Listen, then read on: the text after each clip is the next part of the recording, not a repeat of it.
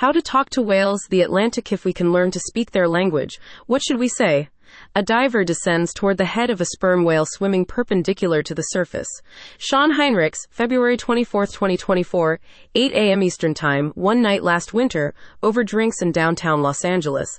The biologist David Gruber told me that human beings might someday talk to sperm whales. In 2020, Gruber founded Project CETI with some of the world's leading artificial intelligence researchers, and they have so far raised $33 million for a high tech effort to learn the whale's language. Gruber said that they hope to record billions of the animal's clicking sounds with floating hydrophones and then to decipher the sound's meaning using neural networks.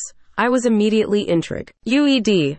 For years, I had been toiling away on a book about the search for cosmic civilizations with whom we might communicate. This one was right here on Earth. Sperm whales are the planet's largest brained animals, and their nested social structures are immense. About 10 whales swim together full time as a unit. They will sometimes meet up with others in groups of hundreds, all of the whale. S in these larger groups belong to clans that can contain as many as 10,000 animals, or perhaps more. The upper limit is uncertain because industrial whaling reduced the animals' numbers. Sperm whales meet just a fraction of their fellow clan members during their lifetime, but with those they do meet, they use a clan specific dialect of click sequences called codas. I recently visited. The paleontologist Nick Pyenson in his office at the end of a long corridor of fossils at the Smithsonian Museum of Natural History. As we hefted a sperm whale's skull out of a fiberglass crate, he told me that the clans likely date back to the Ice Age and that a few could be hundreds of thousands of years old. Their codas could be orders of magnitude more ancient than Sanskrit. We don't know. W. How much meaning they convey, but we do know that they'll be very difficult to decode. Project CETI's scientists will need to observe the whales for years and achieve fundamental breakthroughs in AI, but if they're successful, humans could be able to initiate a conversation with whales. This would be a first contact scenario involving two species that have lived side by side for ages wanted to imagine how it could unfold. I reached out to marine biologists, field scientists who specialize in whales, paleontologists, professors of animal rights law, linguists, and philosophers. Assume that Project CETI works, I told them. Assume that we are able to communicate something of substance to the sperm whale civilization. What should we say? More than one person told me, not king at all. I've always been very anti talking to them, said Hal Whitehead, a marine biologist at Dalhousie University in Nova Scotia. He just wants to understand their lives while interfering with them as little as possible. Cesar Rodriguez Garavito, a law professor at NYU who is advising Project CETI, told me that whatever we say, we must avoid harming the whales, and that we shouldn't be too confident about our ability to predict the harms that a conversation could cause. The sperm whales may not want to talk. They, like us, can be standoffish even toward members of their own species, and we are much more distant relations. Epochs have passed since our last common ancestor roamed the earth. In the interim, we have pursued radically different, even alien lifeways. The A. Mammals that birthed our shared mammal lineage crawled out of the ocean 400 million years ago. About 50 million years ago, the four legged ancestors of whales crawled back in, likely somewhere near present day Pakistan. We don't know what tempted them back to the sea, but whatever it was must have had a special pull for sperm whales, which have since become the great canyoneers of the mammalia. N class, the seekers of some of the deepest abysses. They spend most of their lives on long dives that frequently reach thousands of feet beneath the sea surface. When humans venture that far down, we're often encased in a thick layer of titanium, lest our lungs and ear cavities collapse. Sperm whales do it naked. How should we even approach these strange and beguiling creatures? If we drive up a speaker into the water, they might assume that our clicks are coming from an unseen clan member. A robotic whale that makes clicking sounds would perhaps fool the sperm whale's eyes, but their echolocation beams would reveal its synthetic innards. It would be most honest to communicate in person, but whoever we'd send would need to be careful not to corner a lone whale. They would want to approach a whole unit so that if the whales felt threatened, they could fall into their protective rosette formation. Heads in, flukes out, calves in the middle. Then we'd know to back off. We would probably want to send a woman, on the off chance that the whales could tell the difference. Sperm whale units are matrilineal. They're made of grandmothers and mothers and calves. After adolescence, the males depart and are only allowed back for sex. Imagine that she slips on a wetsuit and fins, dives into the Caribbean, and swims toward the whales with a speaker in hand. Before they see her, they will hear her. The whale's clicks generate a bubble of perception that can extend a kilometer in every direction. As she gets closer, she might feel their echolocation beams pass through her body. From these, the whales might be able to sense her heartbeat quickening. Over the course of their lives, they may have learned to associate the sounds of this odd amphibious creature with many things, not all of them pleasant. They may, for instance, understand that she bears some relation to ships, the great audio polluters of their environment. The grandmother whales may associate her with the harpoons of industrial whaling. Our messenger should come prepared with a set of clicks that might put the whales at ease. Many sperm whale dialects appear to contain a social marker coda. It's possible that the whales deploy it in sequence with others to express various levels of kin identity clan, grandmother, mother. Sending out these codas may not feel lick. E talking for the whales. It may feel more like chanting or beating an instrument in rhythm with others. Imagine the incantatory power of a drum circle spread across a huge patch of ocean. Each animal's clicks would be its way of saying, I'm still here. We're doing this together, you and me, said Luke Rendell, a biologist at the University of St. Andrews in Scotland, who has observed sperm whales for decades. Other nearby units from the clan could overhear the rhythm. It could be an invitation to join up and swim together.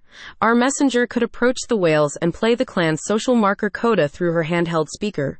We'd have to hope that it was received as a high minded way of saying we are kin, which we are, if only in some distant sense. We'd have to hope that the whales would click the coda right back. But of course, they might misconstrue its meaning. They may be horrified by a human clicking their coda. Sperm whales are the largest toothed predators in the known universe. They may wield the bludgeoning power of their flukes against her. We might be able to add emotional warmth to our opening message to make a misunderstanding less lick. Ely, Taylor Hersh, a postdoctoral researcher in comparative bioacoustics at Germany's Max Planck Institute for Psycholinguistics, expects Project CETI to identify hidden nuances in the clicks. She thinks there might be some kind of animal arousal communicated in the rapidity of clicking, which could be used to convey delight. She hopes that it might be possible to say something like, I am Exy. Ted to see you. At this early stage of the exchange, the first in an interspecies conversation that could end up lasting millions of years, the ultimate signal of success would be pure New Age wish fulfillment.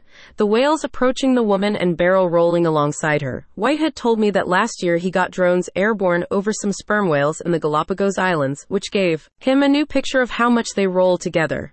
They are clearly enormously important to each other, he said. They express this acoustically, but also with touch. Rolling is probably too much to hope for during this initial visit, but the whales may find some milder way of conveying fellow feeling, perhaps by swimming toward our messenger in a manner that emphasizes gentleness. It will D be an auspicious start two sperm whales in blue water, Sean Heinrichs to engage the whales in a more extensive dialogue will be a challenge of a different order. Its difficulty has long been understood.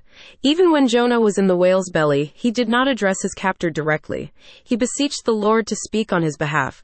Project CETI is beseeching AI, the software. As first task will be to pick codas out from the noise of the ocean and all the other sounds that sperm whales emit. The trumpeting that likely charges their echolocation chambers. The buzzes and bursts they make when they socialize. The squeals and chirps that Rendell compared to rather intense farts. Males sometimes fill the ocean with a mega metronome of loud clicks that hit every six sec. ONDS. Sailors used to tell a story about Davy Jones being stuck at the bottom of the sea and how they could hear him knocking, Rendell said. I'd bet money that they were hearing a male sperm whale. David Gruber is looking for contextual clues that will help illuminate the coda's meanings. He's starting with the clicks that the whales emit right before they dive, perhaps to make baby C. TTING arrangements.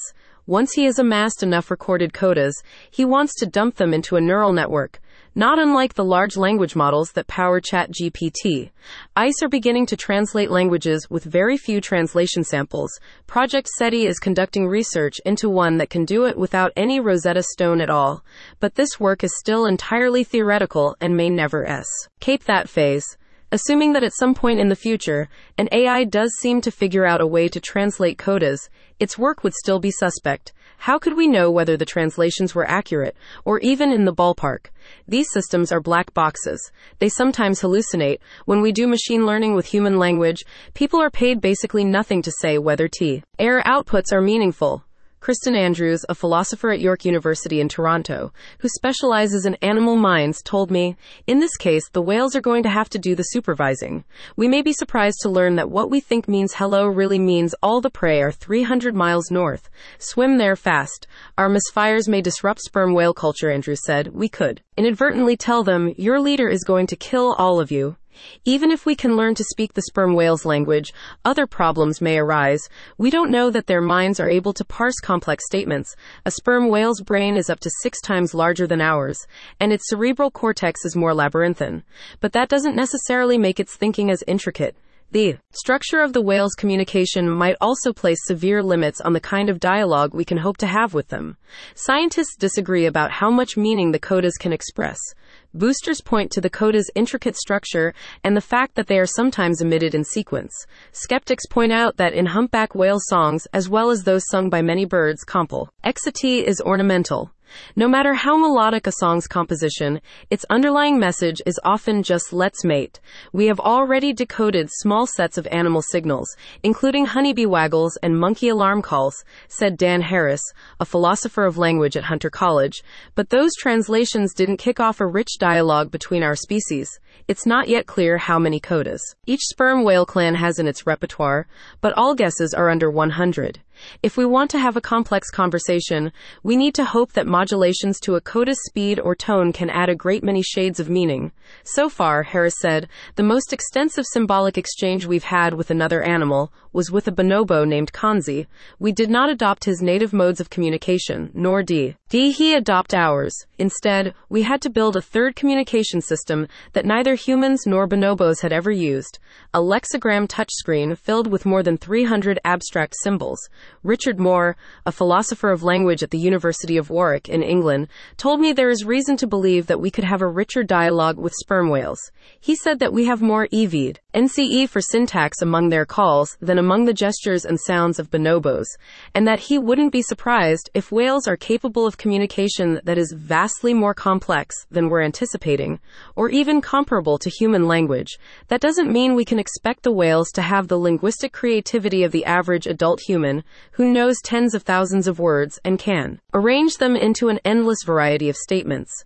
We will always be able to say things that no whale can understand, but to say anything at all to them could be as wondrous as landing on the moon.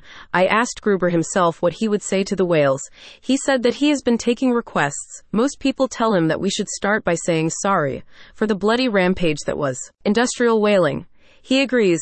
We pulled the oil out of these animals' heads, he said. We used it to make lipstick. Perhaps now we can atone. Charlotte Dunn, the president of the Bahamas Marine Mammal Research Organization, told me that our early communications with whales should be focused on making their lives better. She wants to ask them if ships have grown too loud and whether they would like us to move any shipping lanes. She wants to know if they can feel the climate changing.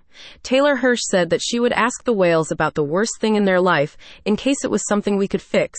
Before we put these questions to a sperm whale unit, we'd have to think hard about whether we'd act on the answers. Kristin Andrews told me a heartbreaking story about a chimpanzee named Bruno who was taught sign language at the University of Oklahoma. Bruno was encouraged to build his whole life around the practice of asking humans for things. But after a few years, the scientist's grant ran out and he was transferred to a different facility. When one of the lab's scientists visited him there, he was distressed to see that Bruno seemed upset. He kept sign in key and out the scientist had taught the chimpanzee to communicate, but even in the face of a clear request, the scientist couldn't help him. If these whales start saying, go away, make the ships leave, what will we do? Andrews said. And how will it reflect on us as a society if we ignore them? I asked Andrews my final question, the same one that I asked all the philosophers and SC, scientists and linguists. Assuming that we could have a complex conversation with sperm whales, what would she say to them? I wouldn't want to tell them about myself or about us, she said. I would want to know how they saw the world. What could they tell us that we couldn't understand without knowing their language? I'd ask them, What are you interested in? What do you value? To you, what is the meaning of life? Nick Pyenson, the paleontologist with the sperm whale fossils in his office, told me that he'd ask the whales about their first memory. Right after calves are born, their mothers take them to the surface to breathe. He wants to know if they remember that. Richard Moore would ask the whales how they navigate the immensity of the ocean. Hal Whitehead would ask about oh, oceanography, about changes in currents. He'd ask them how many of their preferred prey, giant squid, populate the pitch black depths where they hunt. Diane Claridge, the executive director of the Bahamas Marine Mammal Research Organization, would want them to describe what it's like to swim through a hurricane. We have knowledge of our own to share with the whales. We could catch them up on all that they've missed on dry land. We could tell them that right after they returned to the sea, the Himalayas began to rise and their fellow mammals diversified across the continents. We could tell them what human civilization has come to know about nature. That the sun is only one star among countless others. That we have peered billions of light years into the universe without seeing I. End. This last bit may not even surprise them. As animals of the deep ocean, they may be primed to understand the cosmos as a dark and mysterious expanse. We could tell them about Voyager 1, the most distant probe we have sent into space. We could tell them that a golden record is affixed to its side, a message for any civilization that intercepts the spacecraft. We could tell them duh. T etched into its surface is a map of Earth's location in the Milky Way. The sperm whales, being creatures of sound, may be delighted to hear that the record also contains 27 audio tracks. We could tell them that whoever plays it will hear heartbeats and laughs, greetings in different languages, symphonies and folk tunes, and also the clank of tools, the rolling of thunder, the crashing of W. Avs, and we could tell them that one of the first tracks on the Golden Record ends with a segment of humpback whale song. Because when we set out to identify ourselves to the universe, when we sent our coda out into its depths, one of the first things we wanted its recipients to understand is that in our clan there are whales.